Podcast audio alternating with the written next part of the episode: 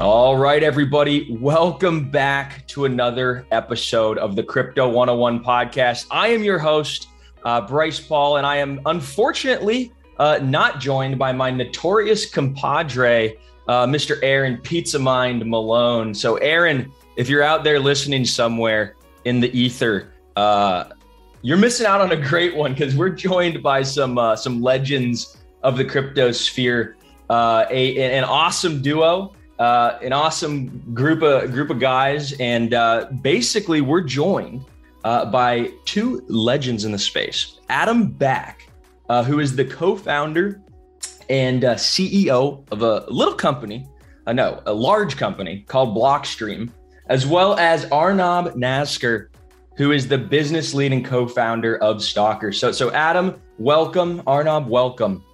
Glad to be here. Likewise. Well, well, gentlemen, uh, you you have two very distinct backgrounds. So before we dive into you know what you guys are building, let's talk about why you guys are here. So so Arnab, I'll start with you. Give us a little update here on your background and how you found yourself building a company here in the uh, the crypto or blockchain or Bitcoin space, whatever you want to call it. Yeah, I think my background comes interestingly from legal side. So I worked as a lawyer in the past and uh, I got introduced to Bitcoin, I would say early 2013. And uh, one thing which really attracted me is the idea that you can have a global currency, the first thing, which is not controlled by a central government. And, uh, and the third thing is it's a P2P cash uh, instrument, right? Um, I'm coming from India, so countries like uh, India, which is kind of, I would say, uh, the country kind India, you have this high inflation fear always. You have a currency that is also losing its value constantly. I think uh, and, and on the other side you have the aspect of gold because india is a country where culturally gold is considered to be one of the safest asset. So i understand there is always a looking uh, lookout for an alternative asset and bitcoin rightly fits in at that point of time. And i realized the value of it as a currency. Later on down the line i would say as i went deep into the ecosystem i understand bitcoin is just not a currency but much more. And my interest mostly came from the side okay, if Bitcoin can be used as a means of payment, can be also used as a platform or kind of infrastructure for rethinking the capital markets. And that's where Stokr comes in. And what we are doing currently is kind of recreating a capital markets around uh, the decentralized network like Bitcoin and providing more decentralization into the capital market that we have not seen for years right now. Wow, fascinating. I love it. We're, we're definitely going to dive into uh, kind of what that looks like, bringing stocks and other, you know, traditional, maybe analog assets and what it looks like to digitize them and, and bring them on the blockchain. Um, and we'll talk about the liquid network as well. But before we do that, um, Adam, uh, you have the distinct, you know, maybe pleasure of, of just a few folks who have been cited in the uh, Satoshi Nakamoto white paper for your contributions to proof of work uh, and for your invention of Hashcash. So I would love for you to tell us a little bit about your your background and how you you know ended up becoming on the on the on the white paper of the Bitcoin uh, white paper. That's that's pretty crazy. Um, yeah, so I was interested in electronic cash for a number of years. Um, and privacy technology, sort of use of encryption, digital signatures, and related technology for things like Tor, anonymous remailers, and just uh, sort of anonymous peer-to-peer file sharing, decentralized applications, which all date back to you know the 90s or even earlier. Some of these the original kind of concepts, and so becoming interested in that, I, I went to find out where other people are discussing such ideas. And that at the time was the cypherpunks list. So I joined that list and you know, there's a lot of discussion on there about electronic cash as the kind of ultimate uh, killer app for privacy technology. I.e., if you if you've got the ability to communicate anonymously, to participate with the internet, and so on, you would want to be able to pay for things uh, anonymously too. And so that was for many people a very interesting and exciting prospect. And there were some interesting technologies already at that time, and I implemented a couple of them in like a library uh, called CredLib.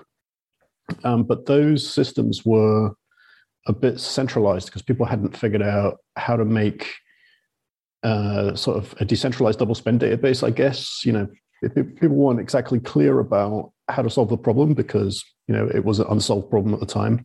And so bitcoin if you like uh, finally solved some of those problems that people were grappling with. So and hashcash itself was kind of related to that. It was it was trying to find a way to create a sort of a solve a simpler problem which is how to create a cost online and hence hence the kind of proof of work concepts in the absence of you know being able to tr- make a transferable payment you know like a electronic cash system that could be respent. So it was kind of an electronic cash system that couldn't be respent but you could nevertheless prove to the recipient that you you know you underwent some cost to send them a message or participate in you know a protocol like creating a name in a decentralized name system or something like that. So there are a lot of different use cases some of them you know a number of them implemented different systems and yeah, so then, and, and actually, a lot of the, there, there was a centralized electronic cash system that did get implemented uh, using a technology by David Chaum, um, which was a company called DigiCash. And that actually, you know, everyone was pretty excited to see that working.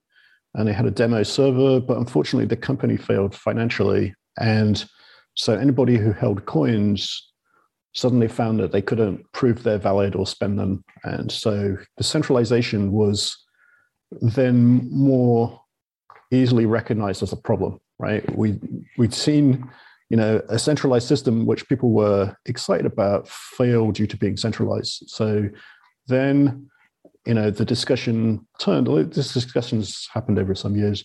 So it turned to the question of, well, you know, how do how do we avoid that fate if we want to see an electronic cash system? And so the obvious thing was, well, we have to figure out how to how to solve this, you know, electronic cash system, make it more decentralized. And so there were discussions about, you know, which sound quite current even today, right? Like, you know, you've got to you got to um, broadcast the transactions, you've got to you've got to make a decentralized system, but the details were difficult, so it didn't, didn't, get implemented. So, but those uh, several of those systems which people have heard about, like B-Money and BitGold and Hal Finney's RPow, were all using Hashcash to create coins because you know, that, that was one of the problems with DigiCash was it basically it was a stable coin, right? To get money into it, proposal was they would find a a you know develop a business relationship with a bank and then you would send you know you'd be able to send wire transfer money to the bank and then convert it backwards and forwards. So very much like stablecoins today. Um, but if it was to be decentralized how, how that wouldn't that wouldn't work. And so that's where people started saying well okay let's let's mine the coins but they still had more open questions they didn't have solutions for. And now those things were sort of dating from 1998 B-Money and BitGold and RPow was uh, actually implemented. B-Money and BitGold were not implemented, but RPow was implemented, and that was by Hal Finney. Um, but it, it, was it was also centralized, but using proof of work and uh, different some different ideas. So it was interesting also. So it sounds like um, you're somebody who knows uh, a lot about Bitcoin mining because Bitcoin mining uses the proof of work algorithm basically to prove that you're burning energy uh, for every transaction that you make. Is that right? Yeah, I mean, well, it's technically a, a set of transactions assembled into a block, but yes, the Bitcoin uses the proof of work for a number for multiple kind of interrelated properties, uh, which which you know which are quite quite clever solutions to the problem. I think so. In particular, it it solves a double spend problem. Like you know, if you're just broadcasting transactions in a peer-to-peer system, there's no centralized clock, and clocks are inaccurate. So two people could you know you could broadcast a transaction simultaneously, and there would be an argument from different people seeing it which one came first. Different people would have different views, and so there's no one right answer. And so Bitcoin uses the um, proof of work to solve the race condition, uh, who came first, and also to add finality so that you know when a race condition is concluded, okay, this one came first, that you can prevent people rewriting history basically by making it more costly over time. And the final thing it does is it was was that original discussion of like, well, how can we create coins if there's no no bank to send money to? Well, there's a costly way to create them. So it, it, it behaves a bit like gold mining, but for digital gold. So it sounds like um, basically there's a lot of, you know, it's very important piece of the puzzle proof of work right it's very important and it sounds very valuable but it also is extremely energy efficient or, or, or energy inefficient so they say or energy consumptive and so i guess I, I would love just to understand a little bit about your take on proof of works energy consumption i know it's part of the game um, but can you give people out there who are just again the average Joe who just turned on CNN or whatever, and they, they hear, oh, Bitcoin's you know killing the world, and so they they just refute it immediately. They're like, okay, I never want to have anything to do with it, which I think is a very stupid viewpoint. But can you articulate why it's a stupid viewpoint? Well, I mean, t- technically, Bitcoin's proof of work is extremely efficient because it's uh, you know there's there's no know, you can't you can't really optimize it. If you if you make a you know a more efficient ASIC that's 10% more efficient, the difficulty is going to increase and it's going to use the same amount of energy. So it's it's really analogous to mining gold or other ores, which which also consumes energy. So I think the general analogy would be, you know, there was a period in history where gold was like a long period, right? They claim is 6,000 years or thereabouts, where gold was the primary store of value and means of economic exchange in the world. And I think the argument would be, well, you know, gold, that the gold that is above ground that's been mined over the centuries, it cost a lot of effort and money and energy to mine it. And it's a very industrial chemical process, right? So I'm sure it's not very uh, green as a footprint even today. right. And um, but nevertheless, the you know the value to humanity of having a a means of exchange is very high, right? And it only has to be mined once effectively, and then you can reuse it. So I think there's a lot of things like that going on with Bitcoin. People tend to, I mean, the media likes to create sensational headlines and so on, but you know, technically there's no work specific to a transaction. So if, if you do, you know, more transactions, that doesn't really change the amount of work. And at least for most transactions are not on the chain, right? They're lightning or they're between exchanges or internal to exchanges and so on. So the actual, you know, most of the cost is attributed to the mining and not to the transactions, I would say, which is the cost of creating new coins. And I think ultimately you can't really you know, any kind of uh, secure money has to have a cost. It's kind of intrinsic to it. If if hmm. there's no cost, then it becomes political money. And if it's political money, well, we already have political money. We know how that goes, right? It it gets subject to moral hazard, and you know when things get difficult, they get tempted to print more, and that makes things worse.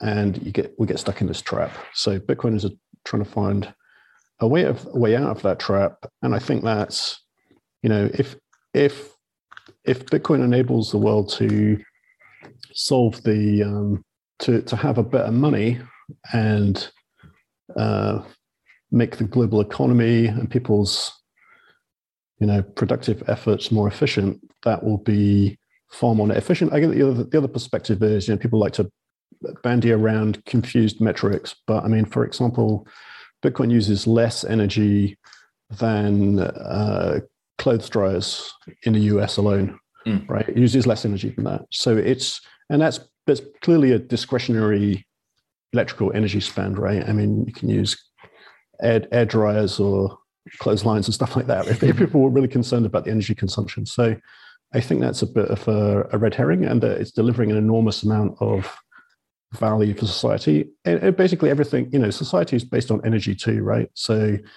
almost everything, you know, every development in model civilization is related to energy. And, you know, the the wealth of nations is is correlated with their energy usage and uh, capacity to produce energy today and you know for every year for hundreds of years so i think that you know the concept that that energy is bad or something is is just disconnected from economic reality now of course mm. bitcoin mining is um you know it tends to use low cost energy because it has a economic imperative to do that. And low cost energy tends to be green or renewable energy because the with with any kind of fossil fuel, there's the cost of extraction, refinery, and transport. Uh, whereas with renewable energy like hydro and so forth, there's no consumable, so it's cheaper generally. Wow. All right. Well, I, I, I want to come back to some of that stuff, but I'd like to um, to ask Arnab a quick question here about basically, you know, it seems like Adam is, is was focused on his early days building digital gold, and you're focused on building capital markets on a new digital gold standard.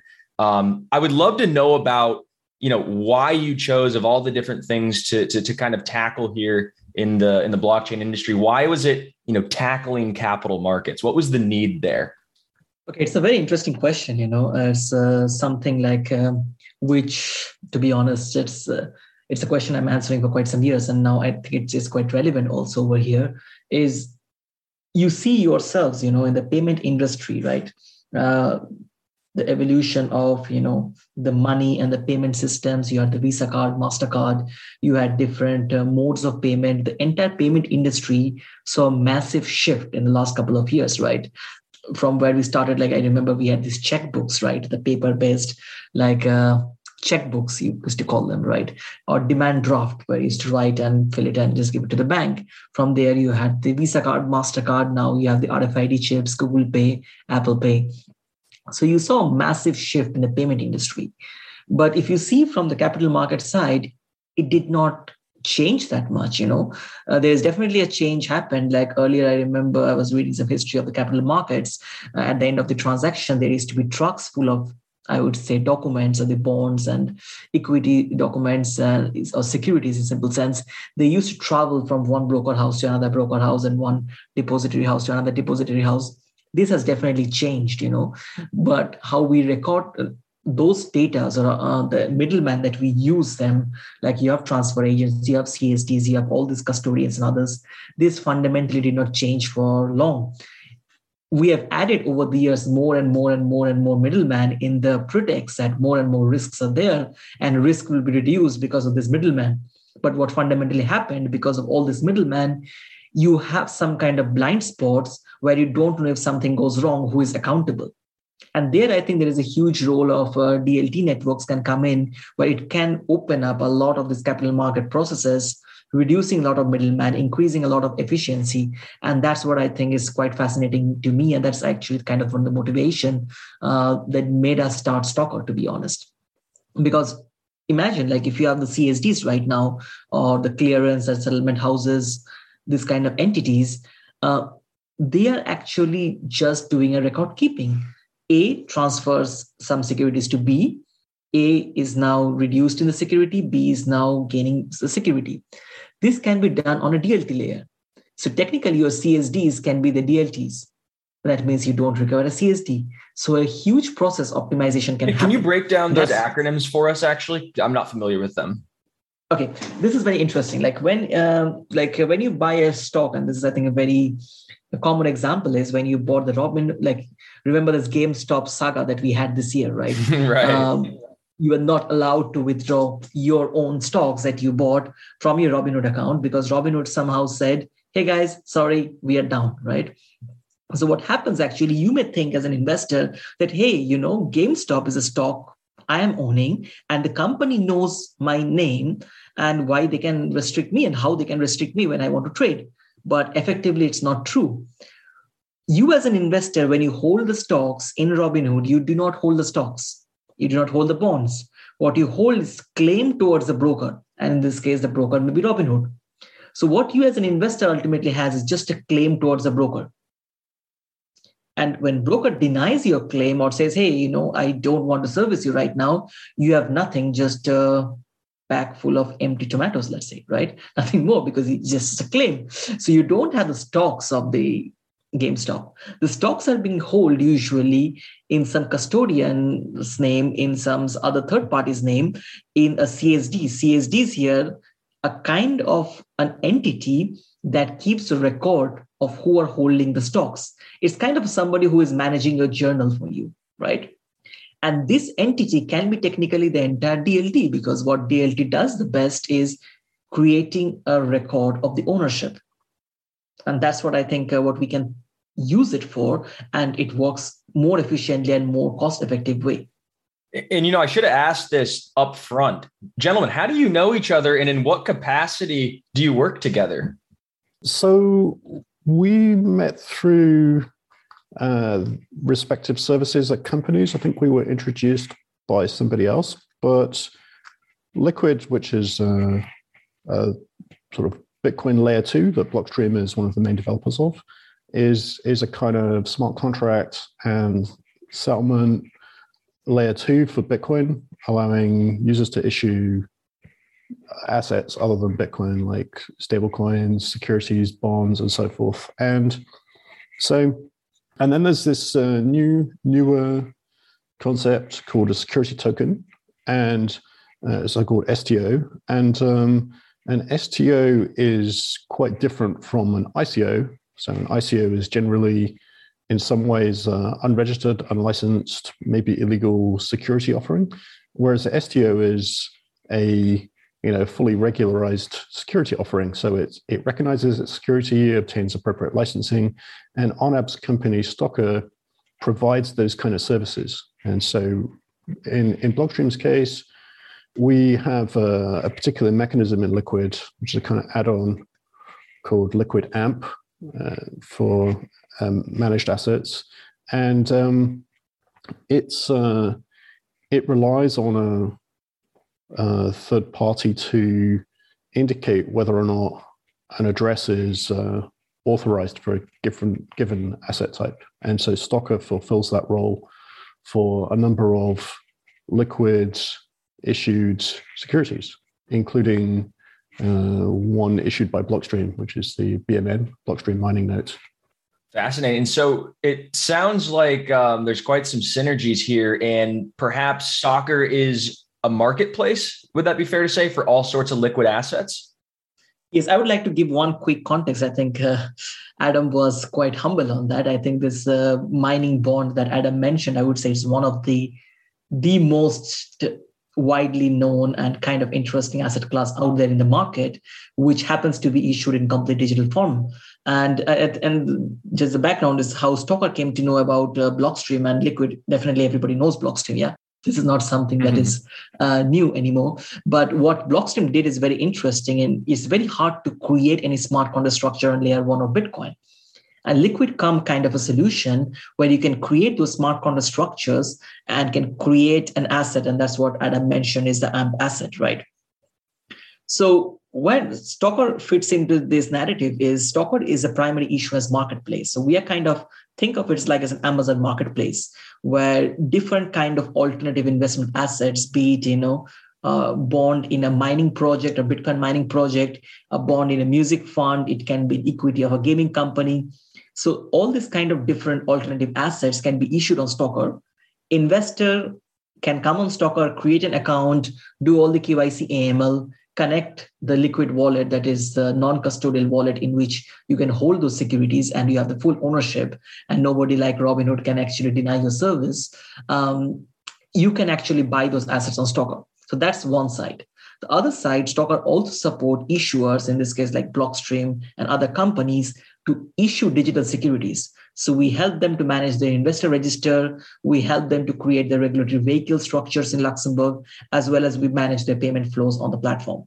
So these are kind of interesting services that Stokr provide as a platform to kind of two-sided parties. On one side, you have the investors. on the other side, we have the issuers of those digital securities. You know, you guys, you mentioned something funny, or not funny, but that that reminded me of um, the volcano bond, the El Salvador volcano bond, which to me, when I was reading about it, it, it was blowing my mind. Um, and it was so, so Samson Mow, uh, Samson Mow has been on the show before a couple times, uh, but we haven't been able to talk to him about the volcano bond, which I believe he uh, was was part of the kind of the the brainchild behind that. But but would one of you guys be able to tell our viewers about what the volcano bond is and why it's so significant? Uh, yeah, sure. So it's another liquid amp asset. It's uh, not not um, issued yet, but it will be issued by the El Salvador government. So it's a kind of uh, government bond, and a number of governments issue bonds as a form of um, kind of country level borrowing to basically fund some development in the in the country, like infrastructure, or ultimately to to try and create wealth and prosperity, and you know, therefore collect taxes and be able to pay off the bond. And so typically they issue, you know, they, they tend to be long term and they're uh, typically bought by institutional investors. But this one is interesting. So, as you probably know, El Salvador was the first country to add Bitcoin as a second legal tender.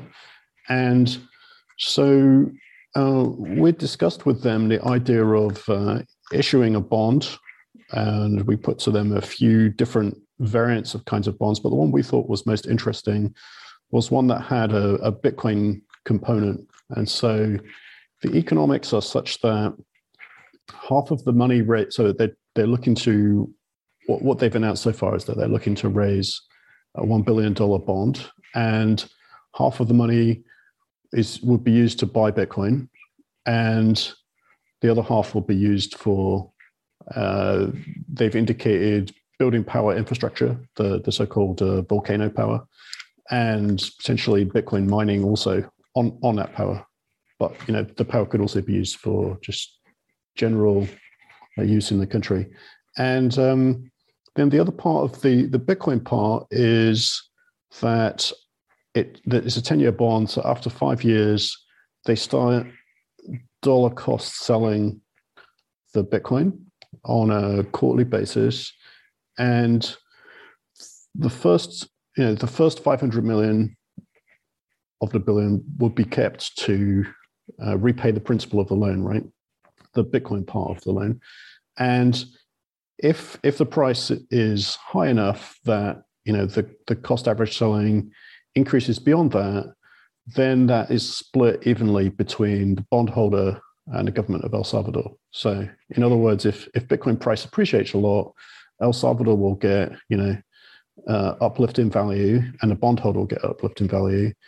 And in addition, there's a normal bond component, which is it pays a six percent coupon annually as well. Many of you have probably heard uh, about how the market for collectibles, including NFTs, has gone totally crazy over the last year. And the problem, though, is that even if you wanted to invest in some of these assets, the price tags are simply out of reach for most investors. But there's actually solutions to this problem. And I wanted to tell you about one of those right now. So, this podcast is sponsored by Otis.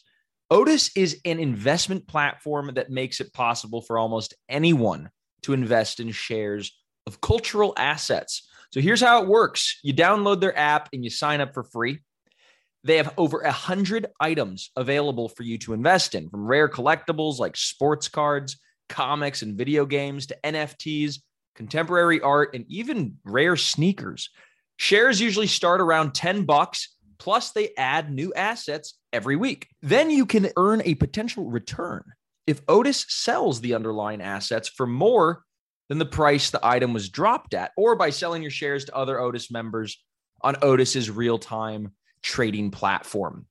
So some of the drops from Otis are amazing. These uh, things are like sports cards and memorabilia, uh, like a ticket to the Kobe Bryant's final NBA game or a bunch of boxed, never open vintage video games like the original Game Boy Pokemon games. And as a music lover, to be honest, I was excited to see uh, an actual first generation, brand new first generation iPod. So if products like this sound up your alley, well, right now, Otis is offering listeners of this show a free share when they fund their account. And all you have to do is go to withotis.com slash crypto 101 and sign up to get your first share for free. That is with Otis, W I T H O T I S dot com slash C R Y P T O 101. For more risks and disclaimers, go to withotis.com slash legal slash disclaimer. And please check out the show notes uh, for those as well.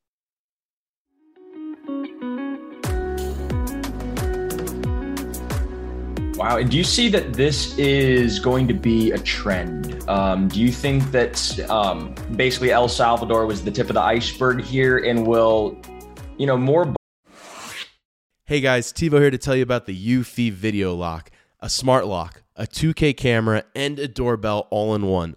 That's right, three in one for triple the security. It's easy to install. All you need is a Phillips screwdriver, no drilling required. It gives you keyless entry, so no more fumbling your keys when you have your hands full coming back from the grocery store.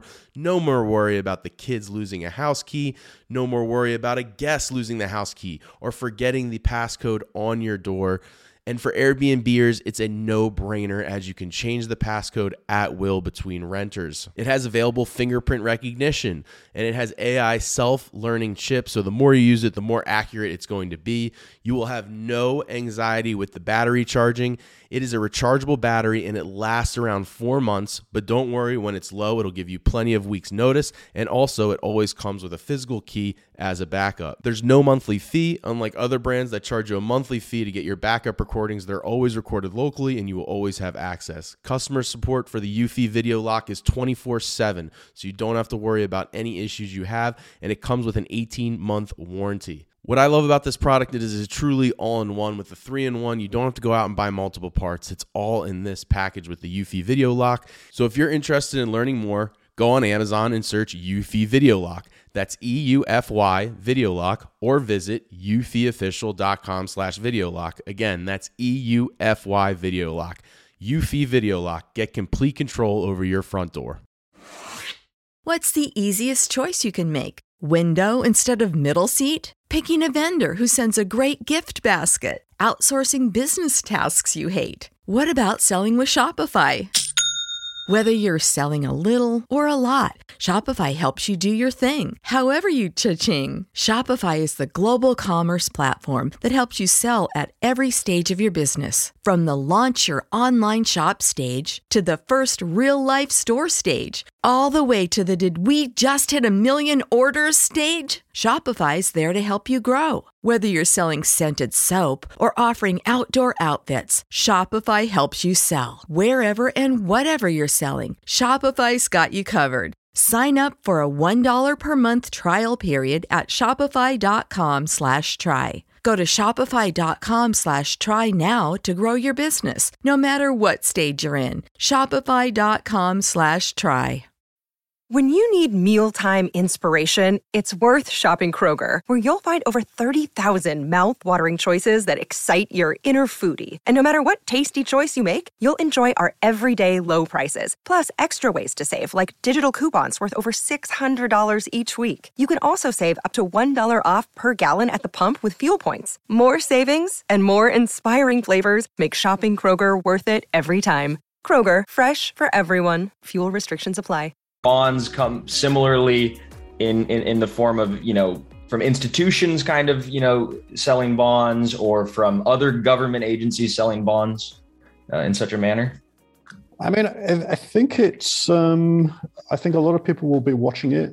And certainly we've had interesting discussions with uh, other parties who who are holders of I mean, subsequently, we've had discussions with um, institutional holders of the previous tranches of bonds that were issued, you know, that are unrelated to Bitcoin. Um, and you know, it's very interesting to hear their thoughts on whether they would buy the bond, you know, buy the Bitcoin related bond, and what what they think of it, right? Um, and so I think the the the buyers, the types of buyers may be different with this bond as well, because you know it's it's being offered in a digital format, and the bookmaker is Bitfinex, a cryptocurrency exchange. So it, it may be that the buyers are much more, you know, crypto owners and less institutions.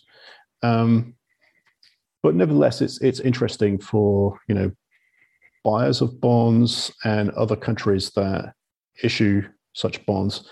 And I think one aspect of the current economic backdrop makes the uh, bond, you know, extra interesting, which which is the you know due to all the quantitative easing around COVID and you know the state of the world's economy, the interest rate, the sort of prime or base interest rates are very low. In some cases, negative, and some long-term government bonds are actually paying negative interest rates from from high credit rating countries, and so you know the types of institutions that buy bonds are often sort of pension funds, entities with a kind of responsibility to uh, preserve value and develop a return over a long time frame.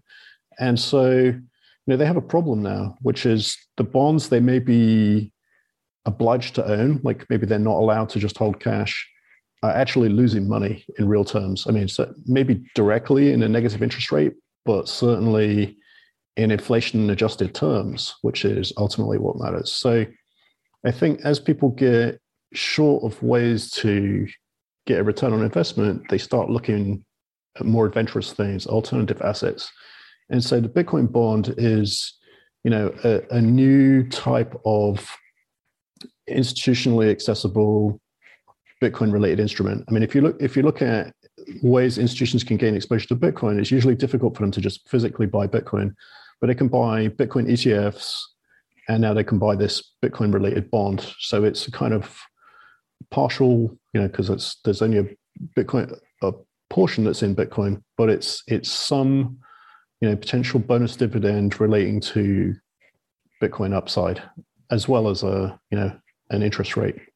I think one interesting aspect I will mention, I think what Adam uh, rightly mentioned here, is uh, this will open up kind of an opportunity for other nation states which are not as big as us or germany or uh, european countries which are looking for always to borrow money from world bank and some other institution and this will be very interesting because the moment this el salvador bond kind of hits a success uh, story, this will be adopted by a lot of countries. Which mm. I think this will be a global phenomenon. I think sovereign countries adopting for the sovereign bond this kind of secure tokens will be a fascinating to, story to tell in 2022 and beyond. You know, you, you mentioned um, the World Bank. Who are these guys, right? What's the World Bank? What's the IMF? And what's their role in kind of the uh, the global economy? And I and I see Adam smirking here. Uh, Well, I mean, I'm I'm not actually an expert in the, in those things, but I think um, it's you know they're quasi governmental or international organizations that have funding from from governments to issue debt to lower credit rating countries, basically. And so, as well as you know the free market of institutional buyers buying bonds, when when countries get into a distressed debt situation, sometimes the free market is not willing to lend because of the risk perception, and so you know some of these intra-government organizations are able to take more risk, and you know they may indeed not fully recoup the investment, but I guess their their point is that it's in the sort of global economy's interests to you know not not have countries flounder. I mean of course they get they get some criticism because you know usually the money they lend has strings attached to it. Hmm. Like they'll Im- try to impose economic policy and financial prudence measures which you know arguably may or may not be in the borrowing countries kind of economic interest because it sort of optimizes their economy to repay a debt in a foreign currency, potentially denom- potentially denominated in a foreign currency, and if the exchange rates move the wrong way, that that could make it very difficult for them to actually escape from the distressed debt situation. Now, because some countries don't have that problem, like El Salvador, particularly, I think their their credit rating is not so bad, and they their their local currency is the dollar now, right? Since since uh, some years ago, so you know at least they would be borrowing in the same economy, the same currency that's used in the economy. Now, Arnab, I have a, a quick question here about um, essentially this idea of DAOs, right? You know, the decentralized autonomous organization um, that kind of the Ethereum clan has uh, popularized. Now, is there another word for it or another version of it on the uh, on kind of the BTC liquid network sort of world? Yeah, I think today, if you see the tweet from a Jack, it's rightly summarized, right? You don't own Web3, the VCs and LPs do right? That's kind of so when you have a DAOs and these are pre-mined tokens, uh, DAOs are being owned by some LPs and VCs, right? Uh, in Bitcoin, I think okay, this is kind of very interesting. What do you mean by DAO? Decentralized autonomous organization. In the best case scenario, if you are writing an academic paper or academic tweet, you will mention that every decision has been validated by every participant of the network. That means every participant of the network has effectively voted. But what effectively happening in most of the DAOs are you are giving this, or you can call it delegating your right to vote to few individuals, and a few individuals then access anyways the voting.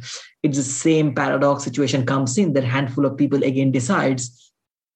And this is a fundamental, I would say, problem which uh, even DAO is facing hard time to you know address.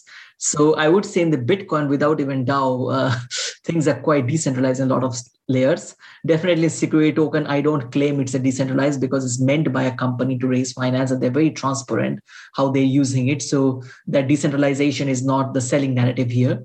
But if you see the other aspect of how the technology functions is quite decentralized in this sense. And this you can see as a right example is when the Chinese mining went down and the Chinese, you know, uh, this fallout happened in the mining, hash rate went down. But at the current level i would say a few days a few weeks back we had the new all-time high in the hash rate. So somehow the market found its own uh, correction and it went up. That shows how decentralized the network is behaving to be honest. A major country like china couldn't take it down so that's kind of interesting uh, thing to say.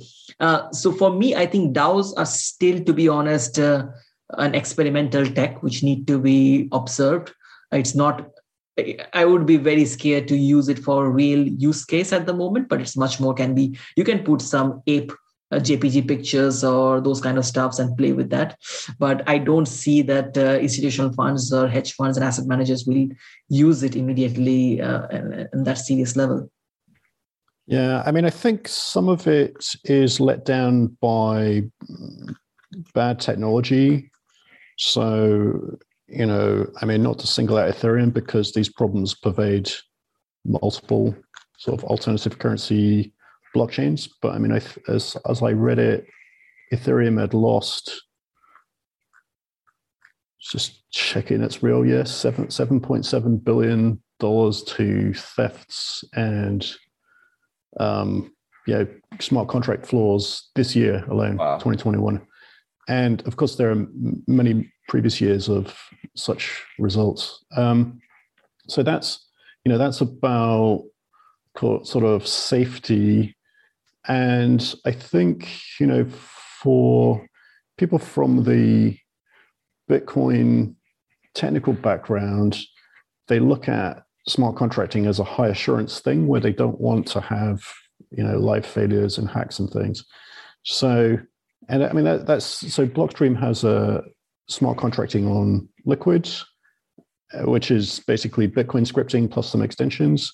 And we also have a next generation smart contracting called Simplicity, which will be added to Liquid pretty soon. And that takes a more security first approach. And the things that make it security first are that, you know, it doesn't store a lot of data in the blockchain. It tries to simplify and actually, Simplicity has formal proofs for so that you can sort of uh, prove things about the contract, you know, sort of make a predicate like this. This is the only way this funds could be spent, and prove that's true. For example, um, and so that's and and in a Bitcoin-like model where you know there's a there's a clause or a predicate on a coin, and that defines whether it can be spent or not. And there are, you know, I think the the concept of uh, capital formation and contracts governing that. Now, I guess I guess the problem is if there's sort of discretionary management and you know physical activity needed to fulfill that, it's ultimately controlled by humans and you know they're making a product they're selling it and if if that product makes money you know you're relying on those on that group of people's management and goodwill to actually give you your share of the profits if if the product sells right so today i think it's probably fair to say that none of the um, uh, sort of ICOs have successfully made a product, so there were never any profits to share. But I think it's also the case that you know if if they had made a profit, there's no, you know, it's it's down to human good behavior that they would actually share the profits with you. So you know, I, from from that perspective, it's a bit hard to see how those could usefully be decentralized because on the one hand, they're trying to say that they are not a security, and on the other hand, they're operating exactly like a classical security, right? Which is there's an mm-hmm. expectation of profit, there's a management team, and so on. So that's tricky. But I think there are other sort of simpler scenarios where you could have some uh, sort of decentralized capital formation. And one, one of those would be a sort of capital pool for liquidity for mm. uh, market automated market maker or something. There's there's one of them on Liquids um, by Bitmatrix, and so I think that kind of is is narrowly enough defined that it can be sort of algorithmically operated, and it's not about discretionary decisions, right? It's about um, you know the the system operates it collects a certain premium on the trades and it pays the premium pro pro rata to the liquidity holders. And so that's i guess simple enough that it can be usefully decentralized yeah. You know arnab could you talk a little bit about some of the I don't know, whatever the word is for the opposite of optimized, but like basically right now, all of the liquidity throughout the world is pretty fractured, right? You know, you got the New York Stock Exchange, you got the Chicago Stock Exchange, you got Singapore, London, whatever, right? All across the world. But like, wouldn't it be great and wouldn't there be some optimizations to be found if we had a centralized order book for liquidity um, kind of globally? And is that kind of something that might be on the roadmap, if you will, uh, for the Liquid Network or for Stokr, or is that just kind of a pipe dream? Yeah, I think this is very interesting uh, times we are in, right? Uh, as I mentioned to you, you cannot imagine in the current situation that you can take out your stocks from one broker to another broker in a matter of minute. It takes sometimes months, right? And uh, with the liquid structure, and I think with the liquid network specifically here, you can imagine a real-time and very i would say realistic expectation that you can you don't like Stokr as a platform you don't have to hold that on the Stokr right? You can take it to your green wallet you go to exchange like bitfinex and you can trade. You don't like bitfinex fine leave that exchange go to some decentralized exchange and trade.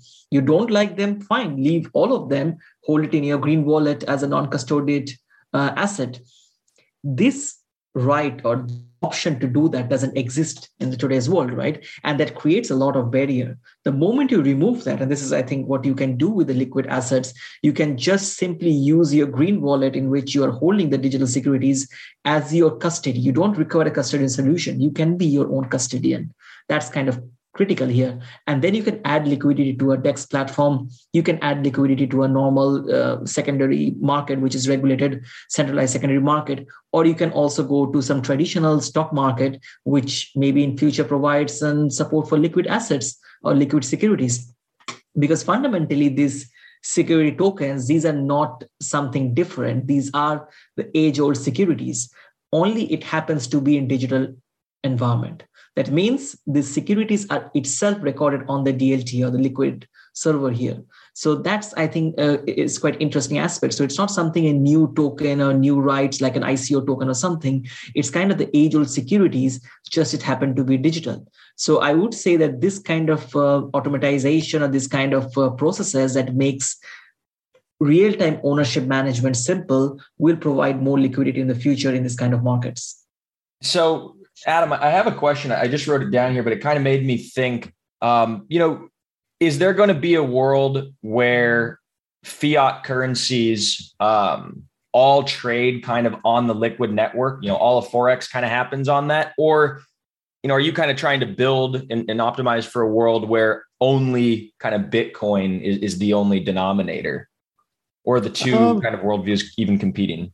Yeah, I mean, I think that it, I mean, it's not clear what the far future will hold, and certainly Saifedean Ammous's uh, book, the Bitcoin Standard, is uh, an interesting, you know, long-term potential. But certainly in the short term, it's it's difficult to for countries to, you know, completely move away from local currencies because, you know, you see, you see the side effects when countries are sharing a currency, but not economic policy, like uh, Greece in the Eurozone, for example, right? That normally in past recessions, Greece's local currency would uh, depreciate versus the surrounding currencies, and then their exports would, you know, it would devalue by like 50% or something. Then Greek produce become very cheap, and they'd be able to export their way out of a problem. And with with a shared currency, they can't do that, and so they kind of get stuck. And so you you could wonder if something similar would happen on a on a Bitcoin standard. You know, it would be dangerous to borrow money denominated in Bitcoin, and different countries having different economic policy might have difficulty sharing Bitcoin as a currency. Um, but I think you know the there are certainly multiple stable coins on Liquid, and in stable coins were created to uh, make it easier to move fiat currencies around for trading Bitcoin, basically. But you know, they've they've developed a bit of a life of their own, and some people actually use them as as a way as cheaper, faster wire transfer, even for non-crypto related things at this point. And so, you know, there's a possibility to do that on Liquid. It has um, Tether and a number of other stable coins. And I guess the interesting thing about Liquid for stablecoins compared to other networks is it's fairly fast, like transactions happen in a minute or two, and it's confidential. So nobody apart from the sender and the recipient can see how much was transferred or even what was transferred potentially, right? It could be Bitcoin, it could be Tether, it could be something else. So yeah, I mean, I think that stablecoins and stocks and bonds and Bitcoin are all kind of interchangeably tradable uh, on Liquid. Fantastic. And now, you know, in in regards to Stokr, for kind of just the average Joe who's listening, and they're like, "Hey, man, I've been, you know, scammed out of an ICO. I lost my my shirt on this one altcoin trade. I'm done with it. I just kind of want a different world, right?" And so, would you say Stokr might be, uh, you know, the place for them to check out? And if so, how do they kind of leverage the uh, the platform? So our main, I would say, the belief and how we also try to create the platform in such a way that investors understand the value of diversification. Right? It's kind of the age-old mantras or kind of uh, the gospel of investment that you do not mm. put all your eggs in one basket. Right? You diversify. Right? Uh, even Ray Dalio today mentioned that he doesn't uh, hold only USD; he's also holding Bitcoin. Right? Because yeah, he, he did say that. He is did. important. Right? So, so he mentioned it it's a very interesting thing to see like it's a diversification is key and that's how Stokr is trying to create as a platform. You come it as a platform so you come on Stokr you create an account and you can choose based on your risk profile based on your understanding based on what you feel like you know or what you really know actually and then you can create a portfolio. So you want to get exposed to mining and this is i think what we did with blockstream here. Uh, mining was for a long time was restricted to for very handful of companies right? You require a huge amount of capital to enter huge amount of capital when i'm talking about is 5 10 million or something. Even if you're a high net worth individual you don't want to deploy so much capital maybe in mining. But with the bitcoin mining bond we allowed an investor to invest as low as 200,000, which is not that you know small amount. I understand, but what it can actually uh, make accessible for a lot of people who doesn't want to deploy 5 to 10 million at one go right? That still makes it accessible. And after that you hold it you can still hold at a smaller denomination of 0.01 that means it still makes it a little bit uh, accessible uh, further down the line. But this kind of assets what stokr is trying to bring into the market we're currently also to find out a right way to bring different kind of music assets and uh, to, to mention to this on this point music is a non-correlated assets right? So it doesn't get impacted easily by your yes, day-to-day market uh, fluctuations right? You will still listen to the same music in spotify if the market dra- uh, drags down completely or maybe even listen more. market maybe you listen more. Yeah so technically it's a non-correlated asset and our aim is to bring this kind of alternative investment assets like equity bonds music funds we recently launched also kind of very interesting stablecoin fund on the platform. You can also bring this mining fund and you can also choose maybe in future what uh, i think we would like to also do that. You can choose your mining investments. Say hey you know as adam mentioned you know the civilization requires energy to sustain. So it's mm-hmm. not something bad that we require energy. The question is how we generate that energy. So some investor may think hey you know i want to just invest in some mining bond that is specifically using energy from these specific regions or maybe you know this uh, are kind of uh, green mining environment or something. So you can create a portfolio. So this is kind of our aim is to create a platform where investors can create more diversification and they get more opportunities to in simple sense to create their wealth right? Because wealth creation is something which uh, should be accessible by everybody and its current inflation rate where i definitely believe that it's double digit right now. It's mm-hmm. definitely not a single digit inflation we are in and it's definitely not a transitionary inflation right it's kind of permanent and we have to live with that so we need more and more alternative assets where we can diversify our income strategies and also diversify our risks wow I love it. There, there's so many just avenues I want to dive down. I, I know we're we're coming up against time. Um, Adam, I, have got you know two more questions here. While we, you know, one one thing is just I, I, get it a lot from from people that are just brand new into the Bitcoin kind of world, and they say, "Well, hold on, hold on about this whole mining thing. You're, you're telling me that by 2030, you know, 99.9 percent of the mining of Bitcoin is going to be done. There's not going to be you know any Bitcoin left to mine. Well, then why will Bitcoin miners um, still, you know, be incentivized to process transactions on the network? Why will they still stick around? And I'm like, oh, well, that's because uh, the fees, right? There's going to be a fee market, and the fees should be enough to cover it. But then they're like, oh, okay, I guess. But do you, what what is the right answer? What happens when all the bitcoins mine? Yeah, I mean, I think there are a couple of answers. One is that the fees become a bigger uh, percentage. So looking on this Clark Moody dashboard, fees are currently 1.13% of uh, Bitcoin reward. And that, that varies a bit based on, you know, when trading gets busy, the fees tend to go up and then it gets to be a bigger percentage. So fees are one supplement. Um, and of course, like the historically, you've got the halving every approximately four years where you get half the amount of reward per block. But historically, the Bitcoin price has appreciated far faster than two times every four years. And so, obviously, don't know in the future, but prospects look like there won't be um, a kind of security deficit for miners to be paid to pay security for Bitcoin transaction processing for some decades, right? So it's kind of far off problem in that way, in that sense, probably. And then there's the fee story. And I think the other thing is that, you know, a lot of money related technology is quite insecure.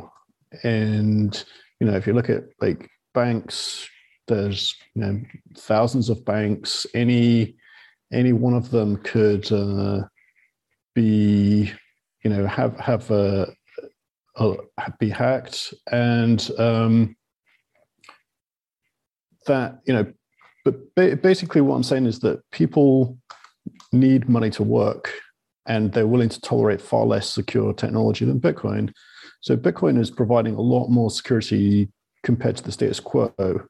And you know, so another I think, perfectly plausible way for Bitcoin security to work is for um, enough individuals and companies to mine it as a cost of doing business, right? You know, they own a certain amount of Bitcoin, they do a certain amount of mining, or their business relies on Bitcoin transaction processing, so they de- they develop, you know, they get revenue from their day to day business involving Bitcoin transactions, so they distribute a certain amount back to mining, and you know, of course, it's different to the way it works today, but that doesn't mean it can't work. And I'd say a loose analogy is the way the peering arrangements work on the internet. So, you know, as a, as an individual internet user, you pay your, you know, your your internet, your DSL, your cable, however you get your internet, you pay your bill. But between ISPs, that's that's not how it works. They they agree to, you know, uh, sh- bridge each other's data backwards and forwards. And so there's those kind of loose arrangements. So I could see something like that working for Bitcoin processing and mining also. But you know, I think it, I think it's a long way off. And so I'm not, you know, particularly worried about it. I mean, I think the other just general broad point is that, you know, if if there is a large financial interest for Bitcoin to work, the market will find a solution ultimately, right? I mean, Bingo. people value Bitcoin and they want it to be able to continue transacting it securely. They're going to they're going to find a solution to that because that would be, you know, already that would be an enormous incentive today, and you know, in decades' time, that might be, you know, much more incentive. Wow, love it.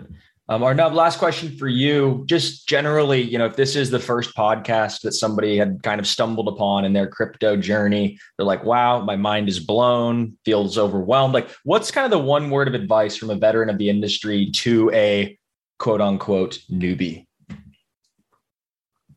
Okay, I think the first and foremost, I would say read the Bitcoin white paper, right? Uh, it may go quite technical. It's like you know from the third or second or third page onwards.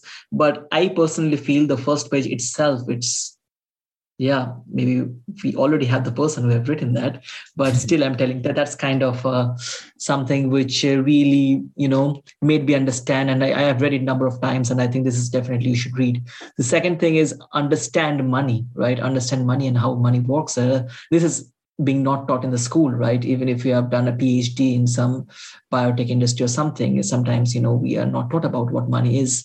So when you understand when you read that white paper i think this is definitely i think something that will trigger you and how kind of uh, money is uh, working in real sense. So that's one thing. The second thing definitely is bitcoin right? This is kind of the guardian you can call it central bank reserve bank what however you call it. That's actually the fundamentally web3 is right if you call it there is something like web3 right? So understand what bitcoin is before you jump into anywhere. You want to burn your hand in some kind of ape looking uh, jpg files or something. Just try to understand what bitcoin is. Do the transactions uh, try to understand how it works. Try to you know uh, learn more about it. I think that's uh, something will stay with you for your generation next generation and maybe down the line to your future two three generations Love it. And, and, Adam, last question for you. Um, uh, of all the people that you've come across in your time here on Earth, um, who is one person that's really inspired you and somebody you look up to, whether it's you know morally or technologically, just somebody that's made probably you would say the largest impact on you? Hmm, good question. I guess um, that I mean, there, there's a number of key pieces of applied cryptography that enable a lot of things. And so there are you know, dozens of cryptographers who invented early stage things that became pervasive and necessary building blocks for you know much of the online world security kind of thing. And in terms of um, people I liked discussing things with and brainstorming, uh, I thought I thought Hal Finney was always a, a good guy. He didn't you know, he was always innovating, always trying things out, always tinkering. And, you know, the cypherpunks, like other online discussion forums, was kind of rowdy where people would be arguing about silly stuff. And he never seemed to get pulled into the argument. He would just keep uh, trying things out and innovating and interject a more technical or philosophical point, but stay out of the argument. So that's a, it's a useful skill set, I would say. I'm not, not saying I'm particularly good at that skill set, but I thought it was uh, you know, constructive always. I think that's that's the point. Awesome. Thank you, gentlemen, so much for your time. Um, we hope to have you both back uh, on the show in some capacity together, separate, whatever it may be, guys. Uh, Godspeed. Thank you so much for everything that you've done for our industry and what you continue to do. Um, I really enjoyed this discussion. All right. Thank you. Thank you. Thanks for having us.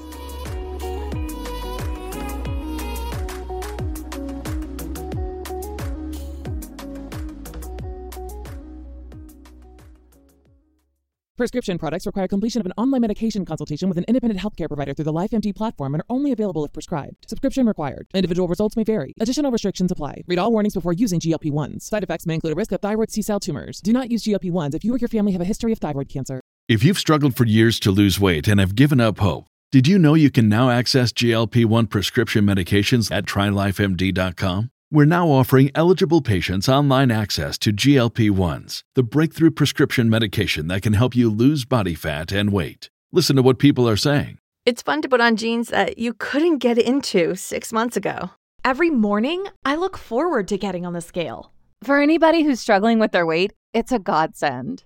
And here's the best part your insurance may cover 100% of the cost of your medication. So go to trylifemd.com to have your eligibility checked right now. Get started today at trylifemd.com. That's T R Y L I F E M D.com.